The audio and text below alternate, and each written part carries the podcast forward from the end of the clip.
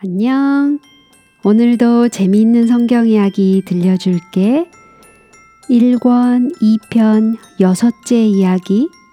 한 줄기 희망의 빛. 아담과 하와가 에덴 동산에서 얼마나 멀리 떠나왔는지는 모르지만 그들은 여러 가지가 변한 것을 알았어요. 제일 먼저 그들에게는 옷이 필요했는데 하나님께서는 그들을 위하여 가죽 옷을 지어 입히셨어요. 하나님의 솜씨와 지혜와 사랑으로 만들어진 옷은 얼마나 훌륭했을까요? 그러나 이 옷들은 죽음을 의미했어요. 아담과 하와가 옷을 입고 살기 위해서는 적어도 한 마리나 두 마리의 짐승이 죽어야만 했어요.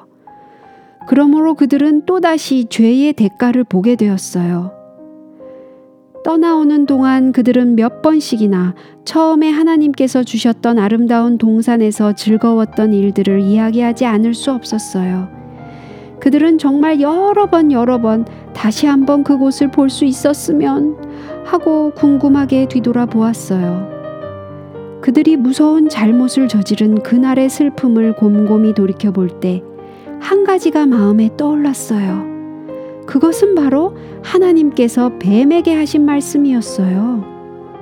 그들은 여러 번 그 말씀이 무엇을 의미하는지 생각했어요. 내가 너로 여자와 원수가 되게 하고 너의 후손도 여자의 후손과 원수가 되게 하리니 여자의 후손은 내 머리를 상하게 할 것이요 너는 그의 발꿈치를 상하게 할 것이니라. 이 말이 도대체 무엇을 뜻하는 것일까? 한 가지 분명한 것은 하와가 아기를 낳는다는 것이었어요. 하와는 기뻤어요. 하지만 그 이상의 의미는 무엇이었을까요?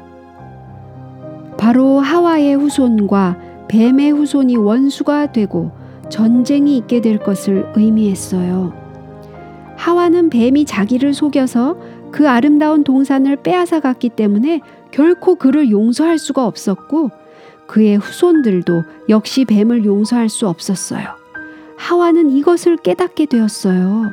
하나님께서 뱀에게 그가, 너의, 머리를 상하게 할 것이니라 고 하신 것은 분명히 하와의 자녀들 중에 한 사람이 마지막에는 그 싸움에서 이길 것을 의미했어요. 하와는 여기서 처음으로 한 가닥 희망을 품게 되었어요. 언젠가는 자기와 남편에게 그토록 슬픔과 고통을 던져준 그 흉악한 뱀이 죽임을 당하게 될 것이었어요. 그러면 그때 하나님께서 그들을 에덴으로 되돌아가도록 하실 거예요. 아, 그들은 이 약속을 얼마나 사랑했는지 몰라요. 그것이야말로 성경에 기록된 하나님이 사람에게 하신 첫 번째 약속이었어요. 아담과 하와가 가진 오직 하나의 허락이었지만 그것이야말로 얼마나 귀한 허락이 되었겠어요?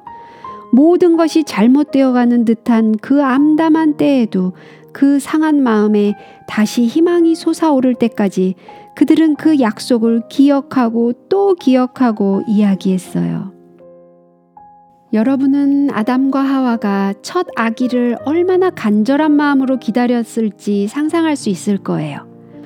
우리 아이가 크면 그가 뱀의 머리를 상하게 할 거야. 그렇게 되면 에덴으로 돌아가기를 더 이상 기다리지 않아도 되겠지? 그러나 가인이 태어났을 때 그는 뱀을 치지 않았어요. 그들은 몹시 실망했어요. 아벨도 셋도 어느 누구도 약속을 이루지 못했어요. 몇 년이 흘렀지만 낙원을 회복하고 생명과를 회복하는 사람은 아무도 없었어요. 희망을 그대로 간직하기가 어려웠어요. 에덴 동산에서 약속을 하실 때 하나님께서는 무슨 생각을 하셨을까? 여자의 후손은 누구를 두고 하신 말씀일까?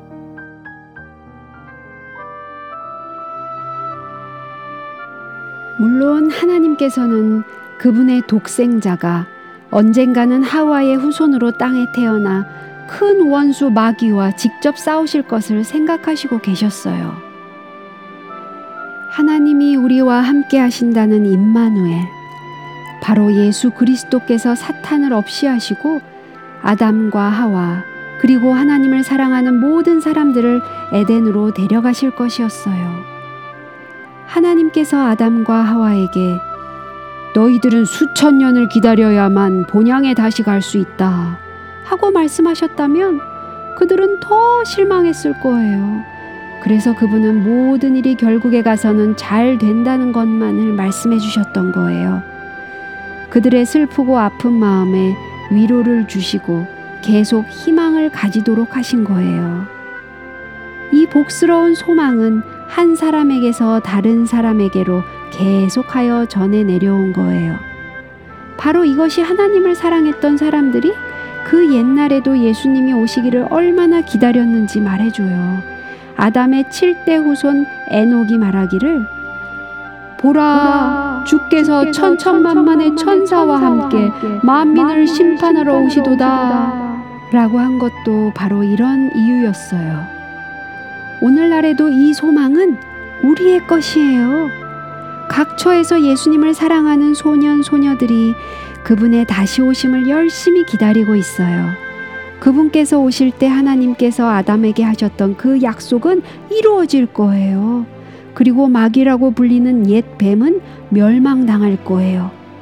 그리고 하나님의 자녀들은 회복된 땅, 그 아름답고 영광스러운 에덴에서 영원히 행복하게 살게 될 거예요.